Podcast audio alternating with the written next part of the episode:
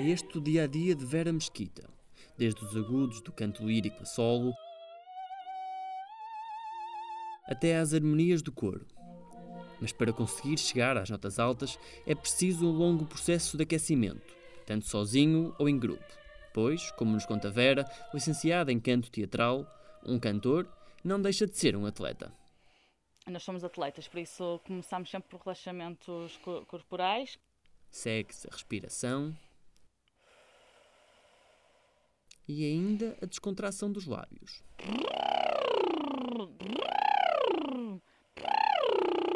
Só aí começa o aquecimento da voz.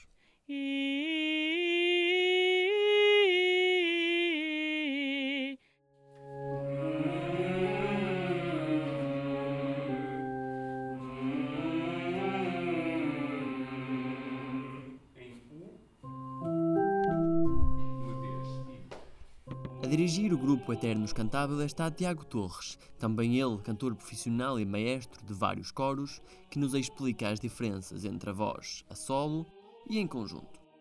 Cada pessoa tem o seu, o seu timbre, a sua, a sua voz é, é característica de cada pessoa e, portanto, para unir e para equilibrar, ehm, o trabalho de cor acaba por ser um, um, um trabalho de, unificar os diferentes timbres, enquanto que um trabalho de, como solista um, pronto, aí a voz um, acaba por ser a identidade da, da pessoa, não é?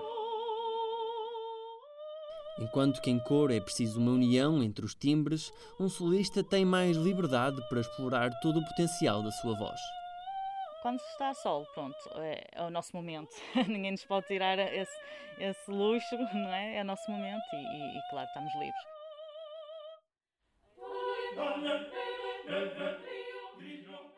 As respostas entre sopranos e baixos, contraltos e tenores, sempre com os mesmos 10 elementos, permitem mostrar os diferentes lados do grupo, capazes de mudar o ambiente da sala apenas com a sua entoação, ritmo e intensidade.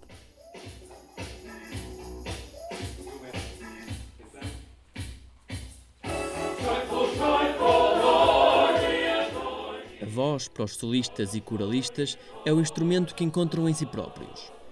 É a forma de transmitir emoções e de dar vida às pautas musicais.